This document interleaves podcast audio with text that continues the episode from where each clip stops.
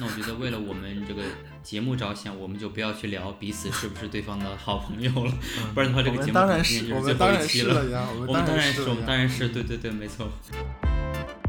我感觉你这么这句话一问出来，就感觉让我脑子里面想了一首歌，就是你究竟有几颗 好妹妹？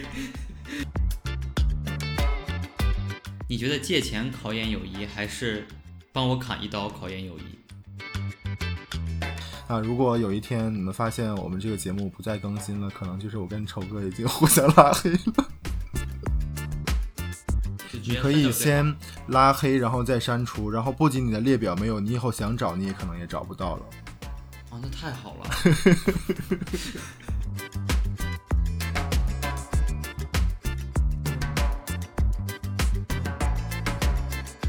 偶尔感到困惑，但经常没有答案。大家好，我是仇哥。大家好，我是阿路，欢迎收听今天的没有答案。那这一期的话题呢，我们要聊的是那些渐行渐远的朋友们。之所以想聊今天这个话题，是因为最近中考、高考刚刚结束，大学生也毕业了，很多人都会开启人生的新篇章。这其中虽然有很多的惊喜和挑战，但同时也有很多的再见，和自己的人生阶段再见，和自己再见，还有和朋友们的再见。有的朋友说了再见之后仍会相见，有的朋友不说再见也再也不见。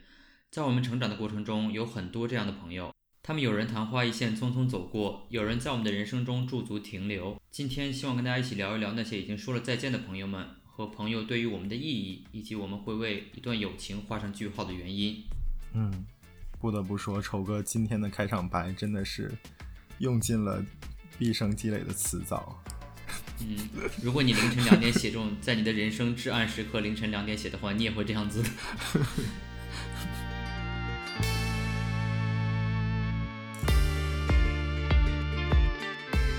那我们是不是要先定义一下什么是好朋友？对，我觉得每一个人好像对好朋友的定义都不太一样。那我个人的话，其实对好朋友的定义这两年都在发生着变化。我觉得我现在对好朋友的这个定义宽容了很多。现在我觉得就是在某些方面聊得来，并且我们可以从这个方面延伸开来，让我们互相接受彼此，见过彼此的不完美，也互相接受。至于联系的话，我觉得每天联系和每年联系都无所谓，只要这种感觉还在的话。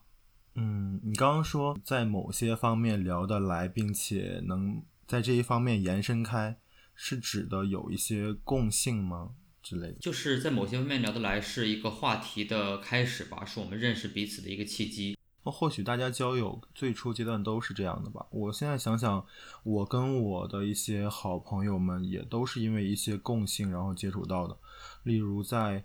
高中的时候，那会儿就很喜欢看《火影》，然后刚上高中就也没有什么朋友，自己又很孤僻，然后我就找到了一些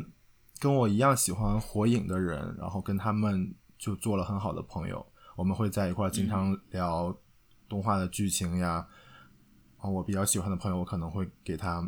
买一点海报呀，什么送点小礼物，嗯，然后我们就成了好朋友。我还记得你说的卡卡西的故事。大学的时候，我跟好朋友们的共性就是加入了一个社团，我们都是喜欢新闻、喜欢写作的一些人。嗯，我觉得我刚刚说的就是从这一方面延伸开了这个点，嗯，不太一样的是，有很多人他们可能有了这个契机以后会。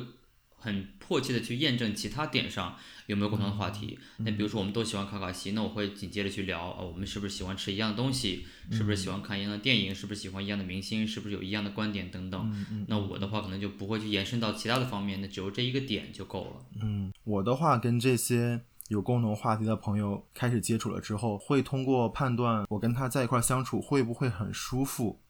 呃，以这个作为一个标准。那我如果跟他在一块儿，我会觉得很舒服的话，基本上我们就能成为还挺好的朋友。就感觉跟对方在一起的时候，不用太端着去维护自己形象那种感觉。嗯，对对。怎么说呢？他们就是见过我最光鲜的一面，然后他也知道我最不堪的样子，他们应该就会是我最好的朋友了。这就是我对好朋友的定义。那我觉得为了我们这个节目着想，我们就不要去聊彼此是不是对方的好朋友了，不然的话这个节目当然是，就最后我们当然一期了。是了呀，我我们当然是，我。们当然是，对对对，没错。但是总体来说，我觉得如果不算上我以前失去掉的好朋友的话，我觉得我实际上朋友是一个比较少的一个人，因为我认为可能我认为有那么一两个人是我的好朋友吧，但是我不确定他们是不是这么认为，而且我突然感觉自己的地位受到了严重的威胁。我下面要说，我还有一句话呢，呃，下面这句话说完你才能说这句话，就是可能也有一两个人认为我是他们的好朋友，但是我可能不这么觉得。嗯，对，那我觉得导致我今天这种局面的话，其实也是我自作自受吧，因为我从高中开始到大学毕业的这个很长的一个阶段，我都认为我。不需要朋友，因为我当时确实一个人过得很开心，我觉得是一个很舒服的状态。但是到后来的话，我又经历了一个特别需要朋友的人生阶段，才发现身边没有朋友就会非常的难熬。那现在的话，相比之前这两个阶段，我觉得我整个人平静了很多。我开始认可朋友的价值，但是我不会去追求有更多的好朋友。那虽然我这么说，并不代表我大学不需要朋友的时候是一个不近人情的人，就是。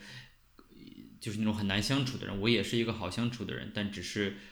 不会那么容易去吸纳新的好朋友这样子。你大学里面到底有没有好朋友呀？我感觉你这么这句话一问出来，就感觉让我脑子里面想了一首歌，就是 你究竟有几个好妹妹？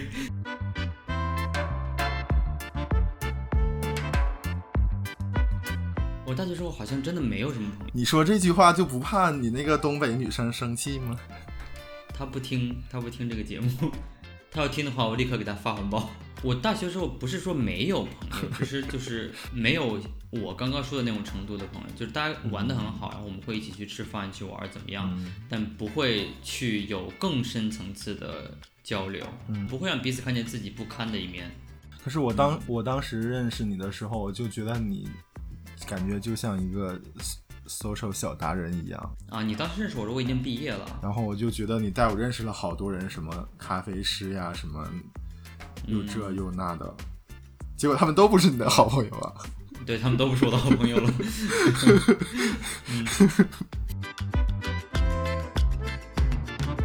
那你呢？你大学时候有很多好朋友吗？我就一直觉得我好朋友还挺多的。我不知道是不是自己的定义有问题，对我就一直觉得还挺多的，能达到好朋友标准的，大概能有十来个人呢。哇！就当然也有可能是我自己认为，然后他们可能又觉得我一般。哦，对，也有可能。那我大学的时候有几个好朋友嘛，就是我们之前聊过生日的那一期，他们就在西安送了个蛋糕的那个。我们四个有一个群聊，群聊的名字特别文艺，叫。庭前垂柳珍重待春风。我们还给他有一个很接地气的名字，叫做“爱生活”。我们就是爱生活小组，就我们就元气满满，就很爱热爱生活的那种。然后我们现在四个人都生活在不同的城市，但是我们每年都会见面，就我们会约着一起去某一个城市旅行。然后呢，每年过生日的时候，另外三个人也都会送过生日的那个人送礼物。我收到过钱包、Kindle、一个帽子、电动牙刷，还收到了一个大烤箱。虽然我没有房子，然后我高中同学，我现在联系的也挺多的。高中现在毕业有十年了吧？然后我们也有一个群聊，里面有六个人，基本上每天也都会说话。然后每年过年回家的时候，我们都会在县城见面，一块吃饭、看电影。还会一块去洗浴中心，这这个就是正经的 洗浴中心。还会有一些朋友是比较零散了，没在群聊里面，但是我觉得关系也挺好。但是就会有一个问题，就我有的时候觉得可能是我比较单纯，会把别人想的比较好。我也怀疑我在他们心里面可能不是最好的朋友。所以这个话为什么会想聊这个话题，就是我有的时候会感觉，我认为这些关系特别好的朋友。他们会给给我做了一些事情，会让我觉得有一点点失望。说不定人家根本就不把你当朋友呢。我记得之前好像有一段时间，微博上有一个热搜是“好朋友可以当恋人吗？”那你觉得你怎么想这个话题？我觉得可以啊，可以。我有看到很多，包括我身边也有一些这样的朋友，就是他们。做朋友做了好多年，然后突然就开始谈恋爱了的这一种，但是也不排除他们两个最初的友谊并不是双方都单纯的，可能是一方暗恋对方很久，但是他又追不到，他就只能以朋友的名义，那嗯，有机会了之后才下手在一起的这种朋友转正了。下手，我身边也有这种好朋友变成恋人的，但是好像没有说是恋人变成好朋友的感觉，好像恋人也不应该变成好朋友，不是恋人就是分手以后就互相拉黑，就是最好的结果吗？但我身边为为什么我身边什么样的人都有？你一说没有，我就说有。你真的是个大熔炉。就是会有一些朋友，他们两个在一块儿，是真的是属于和平分手的那种。就你不怎么喜欢我了，哎，我也不怎么喜欢你了，那就彼此之间没有什么牵挂，没有什么爱，也没有什么恨的时候，我觉得这种情况是有可能做朋友。主要我觉得真的很难很难界定这种喜欢的程度到底是多少。你比如说两个人在一起，如果一天的话，那我觉得可能影响确实不大。那如果两个人在一起都已经四五年了，然后这么分手的话，我觉得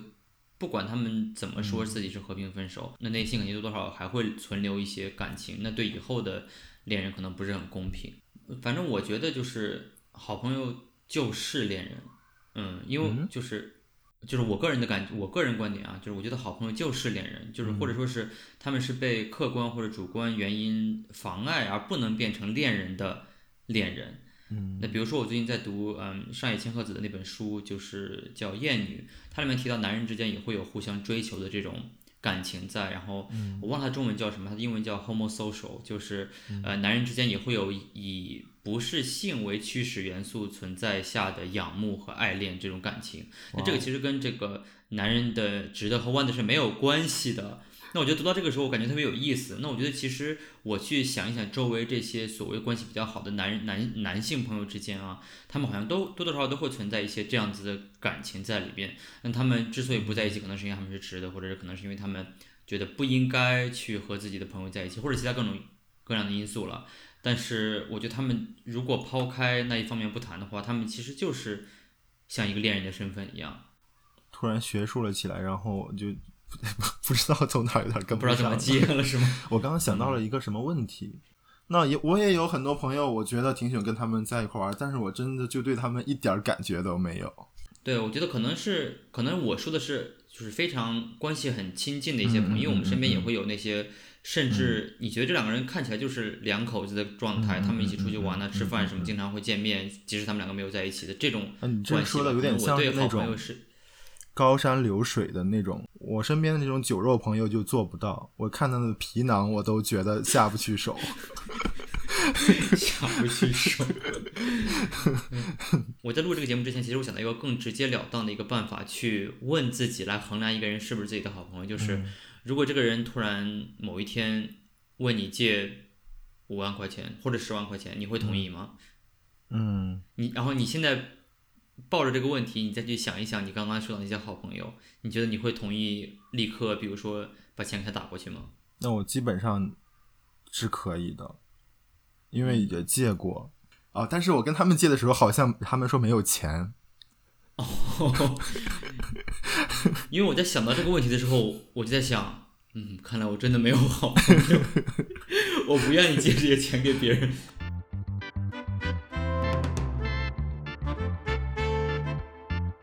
不过回归到我们今天这个节目的主题，就是那些渐行渐远的朋友。那你觉得，就是你平常来说和朋友渐行渐远或者是分手的原因都是哪一些？最直接也最多的应该就是我们之间有了距离感吧，无论是时间上还是空间。尤其是像我这种，我从东北读高中，然后去四川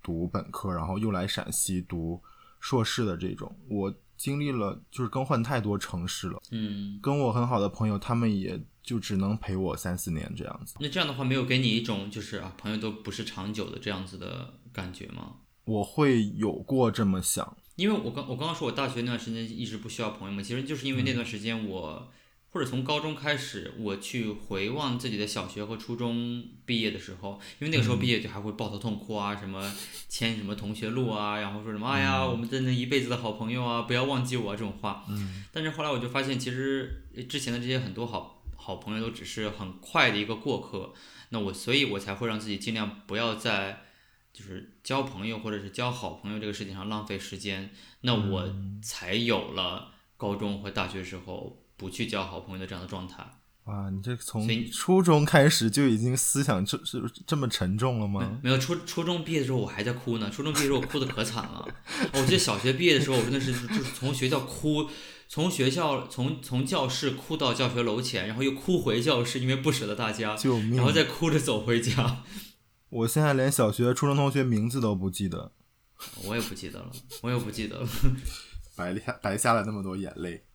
真的白下那么多眼泪，干啥不好？真是。呃，我觉得可能就是因为当时想到了这些点，然后让我没有嗯特别的倾注感情，然后，所以我大学毕业的时候也没有特别被人际关系纠缠或者哭啊之类的。那就是因为我在成长过程中自己开始对这种分离产生了免疫吧。那嗯，对，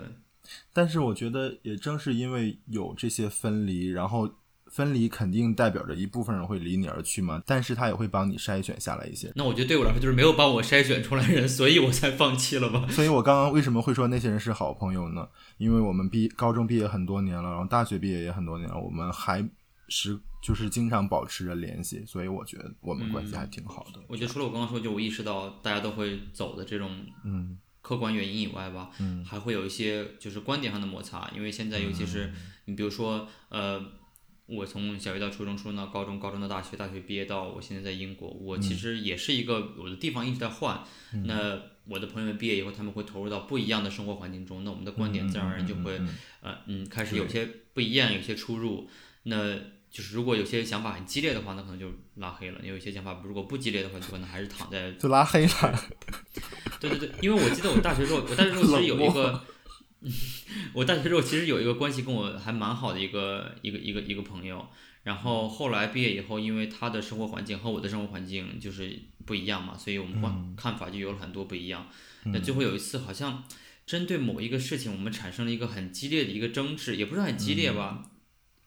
其实蛮激烈的，对于我来说。然后当天晚上回去以后，就又试图在微信上说两句话，结果发现一言不合，然后就拉黑了，然后到现在没有再加回来。但是也有相反的，因为我也我也有另外一个朋友，他是就是毕业以后也是环境不一样了嘛，然后我们也发现聊不到一块儿去了，甚至之前还吵过一架，但我没有把他删掉。然后过了可能一两年，他的环境又换了一下，然后我们的观点又到一块儿去了，所以现在我们俩又产生了交集。嗯，他不会是就是结婚要你随份子了吧？啊，才才不是不是不是找的你吧？啊，可可能是在铺垫，可能是在铺垫。哎呀，不行，我明年要结婚，我得先铺垫。我觉得最后一个我跟朋友渐行渐远或者分开的原因，就是因为有些意料之外的奇葩的状态。就比如说，哦我其实有一个朋友，这个朋友你应该还见过，他就是跟我在一起以后一直在撒谎，就是他撒我们之间撒谎都是什么啊，我刚刚迟到了，然后换衣服，我没钱之类的，对吧？他撒谎就是从自己的身世开始撒谎，从家庭开始撒谎，甚至撒谎自己有没有兄弟姐妹，这种就是就感觉他整个人在铺垫一个很跟自己人生不一样的一个人设。嗯那直到最后了解了以后，其实我也没有过多的去责备他，我觉得可能就是有心理上有一些问题吧，我也没有过多去责备他。但是后来就是分开了以后，他还在散布关于我的谎言，我觉得真的是非常的可笑。而且我身边还听到一种，就是可能是女生之间比较多一点吧，就他和他们的女性朋友之间分手的原因，就是因为他们开始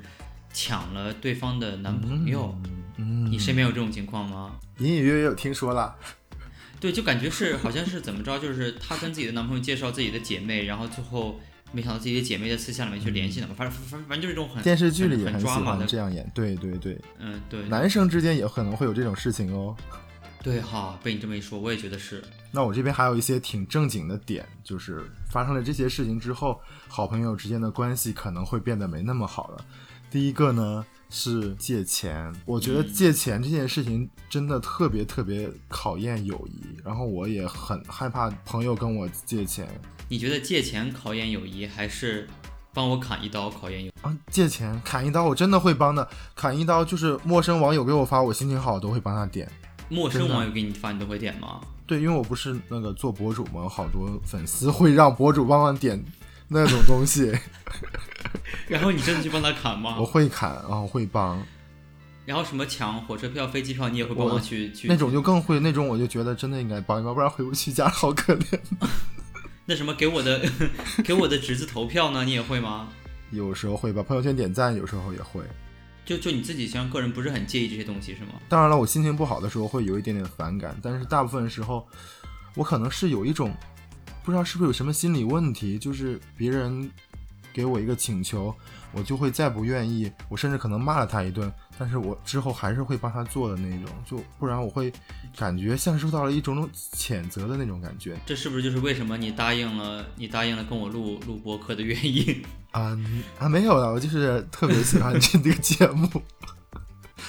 就是我不太喜欢拒绝别人了，但这个不太喜欢拒绝别人，有的时候就往往会让自己有点难做。就那我觉得那些事情就还好，就是即便做了，你也是费一点时间或者卖一点个人信息，但是借钱真的会让你在经济上遭受很大的一部分损失，因为已经有好几个人他跟我借钱，就是因为他信用卡还不起了，或者是网贷欠了很多了，我借给他，可能就不会还给我了。但是如果不借给他的话，他可能也就不会理我了。这种，你这么一说，我突然想起来，就我刚我刚刚说到那个就是总是骗人的那个朋友嘛，嗯嗯，对他当时办了一个信用卡，他的信用卡的这个相当于是联系人吧，还是担保人留的是我的信息。嗯然后我记得几几年前吧，有一次他就可能我们已经就是不再联系的时候，嗯，他信用卡还不上了，然后导致那个银行就不停的给我打电话，嗯然后让我去联系那个人。然后我开始还会跟这个银行好声好气的说啊，那好好，我跟他发个消息，我去问问他怎么怎么样。但是后来这个银行还是不停的去催我，我就真的是忍无可忍，我就对那个银行说，我说他留我的信息经过我同意了吗？你们跟我核实了吗？你们没有跟我核实的话，你们每天给我打电话，然后我就特别特别生气。然后那个银行就说对不起，我们再也不会这样就就这样打扰你了。然后就真的再就再也没有联系过我，对，再也就没有联系过我了。哦那他还是一个挺靠谱的银行。靠谱个什么呀？他一他都没有，他都没有跟我核实，我都没有经过我同意留了我的信息。嗯因为现在年轻人网贷的真的是太多了，校园贷啊真的吗？我周我周围其实好像只有那么一两个人。我身边感觉好多呀，是不是因为我身边的朋友比较穷，然后大家又还不上然然后然后就就跟朋友借钱，他们借网贷是干什么？是买买东买买这种就是好的东西吗？还是说是就真的是日常生活都吃紧的这种？那我觉得不是吧？我觉得有一部分人是吃了虚荣的亏，就是他没有那样的经济实力，但是他还想消费到更高水平的东西，这样。那真的是很恐怖。因为网贷这种东西，你最开始你可能没有觉得多少钱，但是一旦你陷入到那个那个黑洞里了，你可能就会越借越多，然后越滚越多。滚利的时候，对对对。就很惨。所以大家千万不要，千万不要，千万不要去做网贷。嗯，那除了借钱呢，我觉得还有一件事情也可能会影响朋友之间的关系，就是朋友之间合作，例如他们可能一块儿做一个项目，或者是一块儿开个公司呀什么的这种。哦我觉得这个真的是很，不是说考验，就是嗯真的就不要不要去做，甚至都不说是朋友，可能跟自己的亲人之间都不要去做这种事情。我觉得不是说是你做不起来，也不是说是你们不应该，就只是会有非常非常多的摩擦。对，我觉得朋友之间可能真的很少有经得住那样子的摩擦的吧。我身边已经有太多太多的例子，就是很好的朋友一块儿做了某个生意，然后最后就分道扬镳的那种，闹得特别不好。嗯那如果有一天你们发现我们这个节目不再更新了，可能就是我跟丑哥已经 互相拉黑了。对，对，我觉得很有可能，我觉得非常有可能。这就是今天话题最重要的，给大家透露的一个最重要的信息。不过我们我觉得我们现在还好吧，我们我们两个的分工还是挺明确的，所以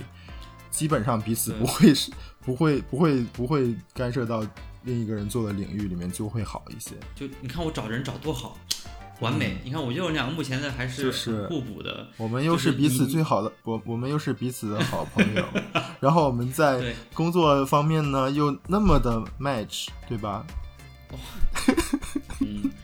不过最起码我觉得从我的角度来看的话，我觉得最起码我们俩的合作状态还是蛮好的，因为。呃，我大概这一期和上一期，实际上我们在录这个节目的时候，我都非常非常不想录，就我很累，嗯我觉得啊，这这两天很忙，我就如果是我自己做的话，我可能就搁下去了。但因为有这么一个人，因为我们已经讨论了很多关于这个节目的点子，交换了很多意见了，我觉得就是出于这个压力，我要把这个节目录完。我们都不想让自己成为那个说出这个节目不做了的罪人。这句话记住了，一定要剪进去，到时候不做就谁背锅。你刚提到这些跟朋友渐行渐远的这些点，都是一个可能比较具体的一个事情吧，嗯比如说嗯搬家也好啊，或者是呃合作呀，然后包括还有借钱之类的。那其实有的时候我们也会因为可能某一个那一个小瞬间，嗯一个小表情，一个嗯一句话，就让我们就开始去怀疑这个人还是不是我的朋友嗯嗯的，这种感觉。那你有要分享的故事吗？我觉得我还是对这种小怀疑，可能本质上来讲不会特别大的影响这嗯个我跟这个朋友的关系的大方面，但其实它确实会对当下我的感情造成一定的影响。嗯嗯嗯，你就比如说我这个人，其实对有一些表情或者有一些话特别特别反感。你比如说我特最反感的就是几年前吧，有一段时间你你总是有这个翻白眼儿的习惯，就说了什么就会、对你有你有特别明显，就不管说个什么就啊翻个白眼儿，就好像是跟那什么呃康熙来了的小小 S 学的一样，我就觉得我感觉我说个什么都会被你翻个白眼儿，我觉得特别特别这个生气，所以导致后来我就不想说话。啊。但是你不是唯一一个人，就是我觉得好像我有不少的朋友，后来他都会有这种翻白眼儿这种习惯，就他不是这种不小心翻白眼儿，就他觉得这种自己显示自己比较这个傲娇或者怎么样，我就觉得翻白眼儿这个真的是我特别会让我当下立刻对我们正在聊的这个话题和当下这个环境氛围产生不快的这种感觉。第二个我特别烦的就是。呃，这个我到朋友中倒还没有遇见这种情况，但是我之前我有一个亲戚家的一个小孩儿，就我跟他说什么，他都会说我不信，嗯，我就觉得他是那个叫你家的孩子是叫鲁豫吗？呃不不是不是不是，但他不是他他说的这个口气跟鲁豫的我不信不是一个口气，他说的我不信是那种很挑衅的我不信。就他，你他可能并没有真的不信，但他就是当一个口头禅，用很挑衅的口气在跟你说我不信。我觉得对于我来说，我不信和翻白眼儿是一个性质，他们都是对于我说的东西表示不屑的一个表现。嗯，所以这两个就会让我当下觉得我真的非常不想跟这个人相处。我不信。挂了，拜拜。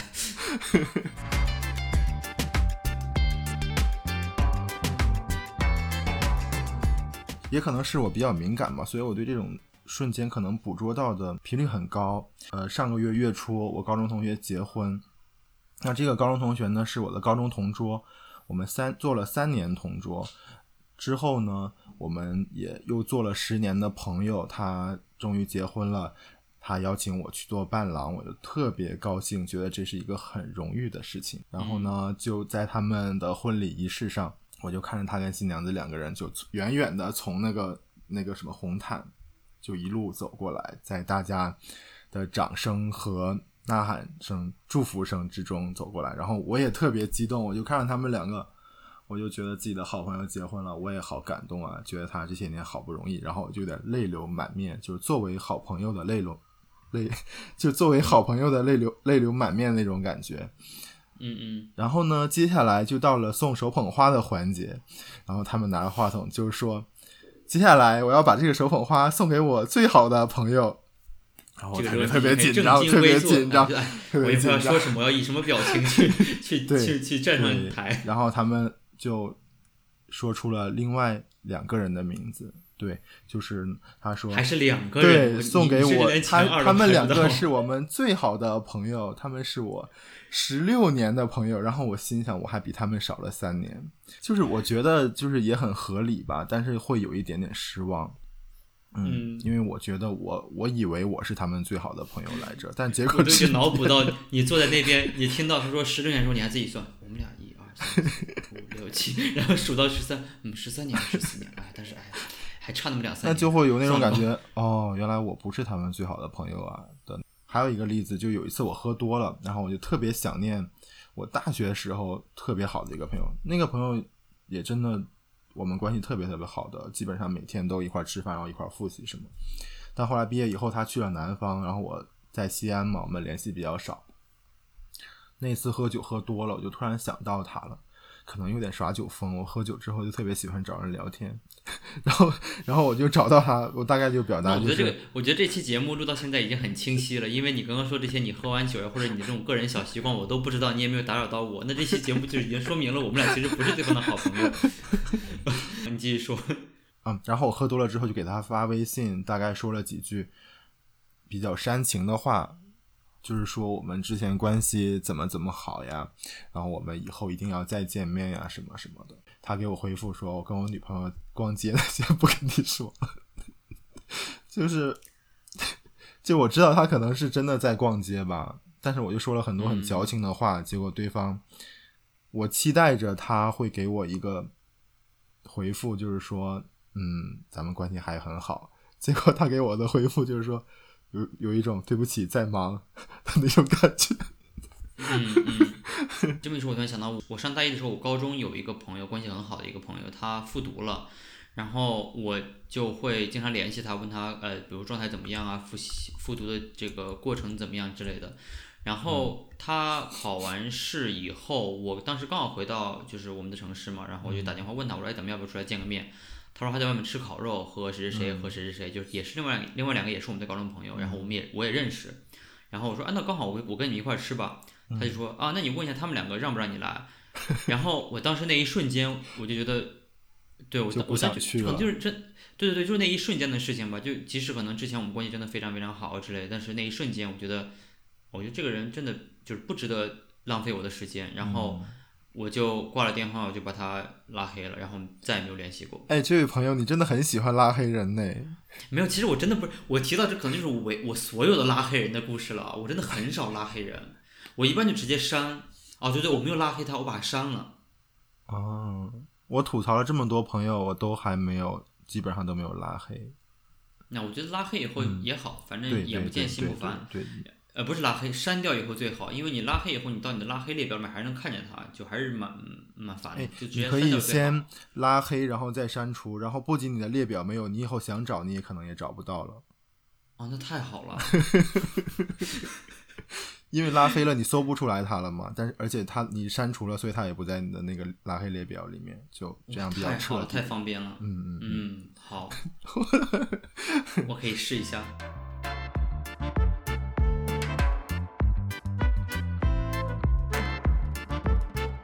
然后我这边还有其他的例子，例如很好的朋友来西安旅游，没有跟我说，而是在朋友圈里面被我看到了。还有例如我失恋的时候，我找朋友倾诉，结果他觉得我很烦、很矫情，给我骂了一顿。虽然是还是好朋友吧，但是关系就也没有那么近了。然后我就觉得以后还是不要对人家那么上心，就是热脸贴着冷屁股那种感觉。嗯，我觉得是不是也是跟我们对待朋友的这种态度有关系？嗯你比如说，我后来就想我对待朋友态度。那我记得 我小学的时候，我还跟我的我跟我的好兄弟学着电电电影里面看到的这个片段，我们俩还真的，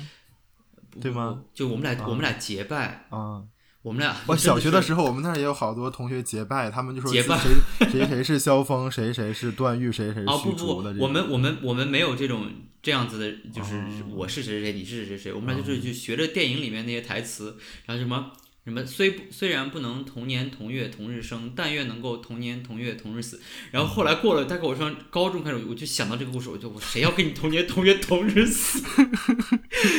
要死你也比我早死好不好？嗯，小学的时候会结拜，然后上初中和高中的时候，可能就是一种呃，就很喜欢给这种承诺吧。就我觉得可能是独生子女就很很空虚，需要一个一个角色在，所以我当时就我承诺我的这些。朋友们，我说以后无论你在哪里，只要你打一个电话，我就会去什么找你之类的。然后我后来上大学，我就想，哎，机票也怪贵的，你最好不要给我打电话。你不要给我打，机票也快贵的，火车那么慢，对吧？火车还显得我不上心，你最好就不要给我打电话。我觉得他可能也不想让你去，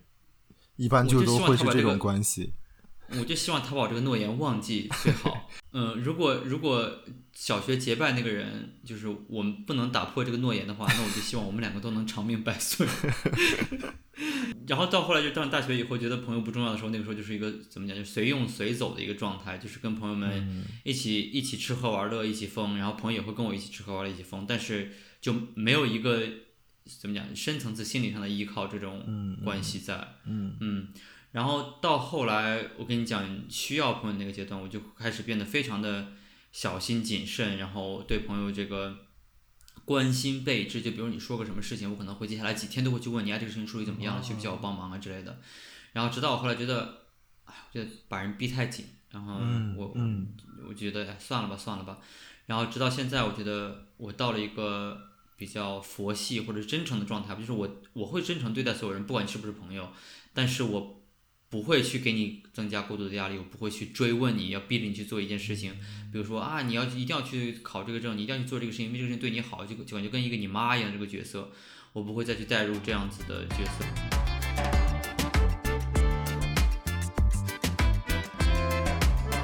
那我小的时候，可能也是因为分不清爱情和友情吧，那会儿就比较懵懂，然后我对我对好朋友的占有欲特别特别强，就觉得你如果跟了我跟我做最好的朋友了，你就不可以再跟再跟别人做朋友了。然后我做你的朋友也一定要做第一梯队的，就是在得在 QQ 列表上面有一个唯一的一个人分组的那一种，就不可以再有其他人。我也不想做你第二梯队的朋友。然后你要是跟别人好了，我就不不愿意再跟你玩了。嗯嗯我现在想想，真的还挺可怕的，小时候的那种可怕的占有欲。嗯，可能就没有人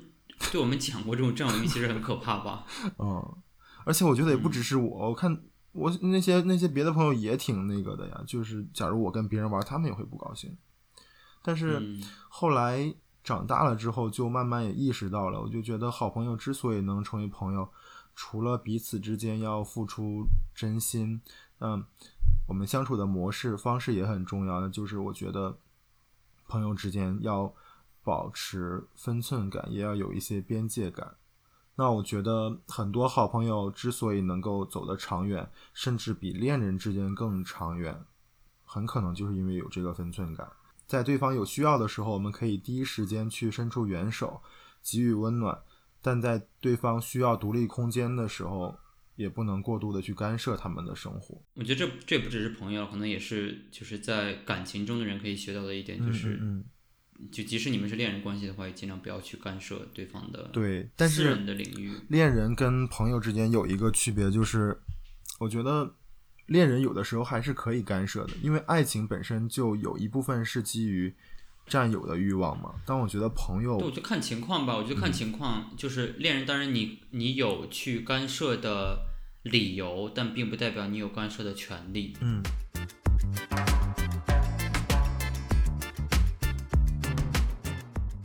我们聊了这么多关于友情有多么难维系，甚至可能多么的脆弱的这种故事，那我们为什么要去维系感情或者维系友情？那我觉得就是朋友对我们真正的意义吧。如果去考虑这个问题的话，嗯那我觉得，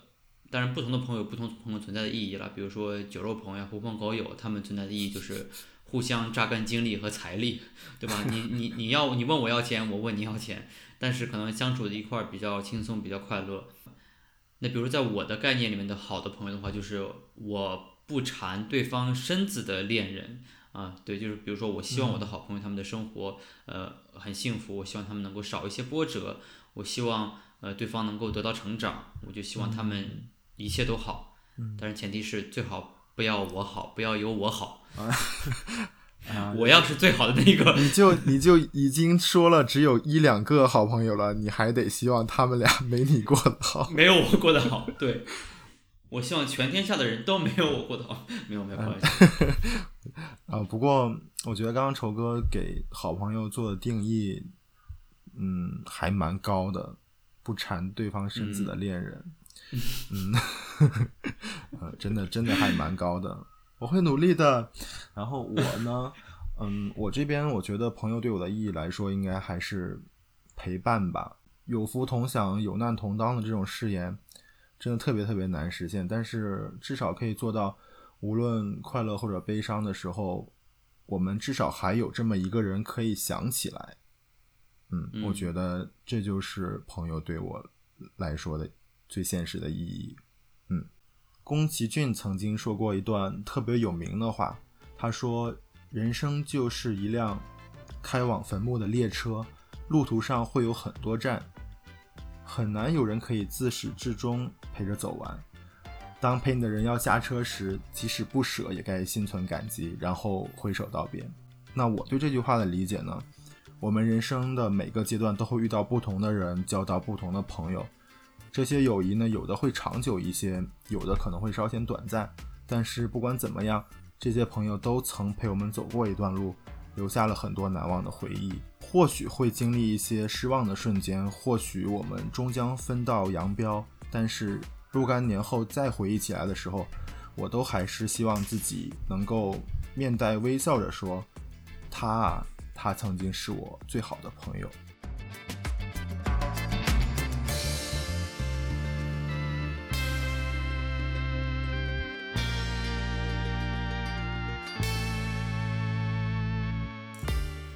你有几个最好的朋友？你和你的好朋友之间又有什么样的故事？如果你愿意分享的话，欢迎在小宇宙留言告诉我们。你也可以在小宇宙、喜马拉雅、网易云音乐搜索“没有答案”收听更多往期节目。如果你有什么针对我们节目的想法或者建议的话，也可以在微信公众号和微博上找到我们。在微信公众号上可以搜索“阿路先生”，在微博上搜索“不学无术我也发愁”。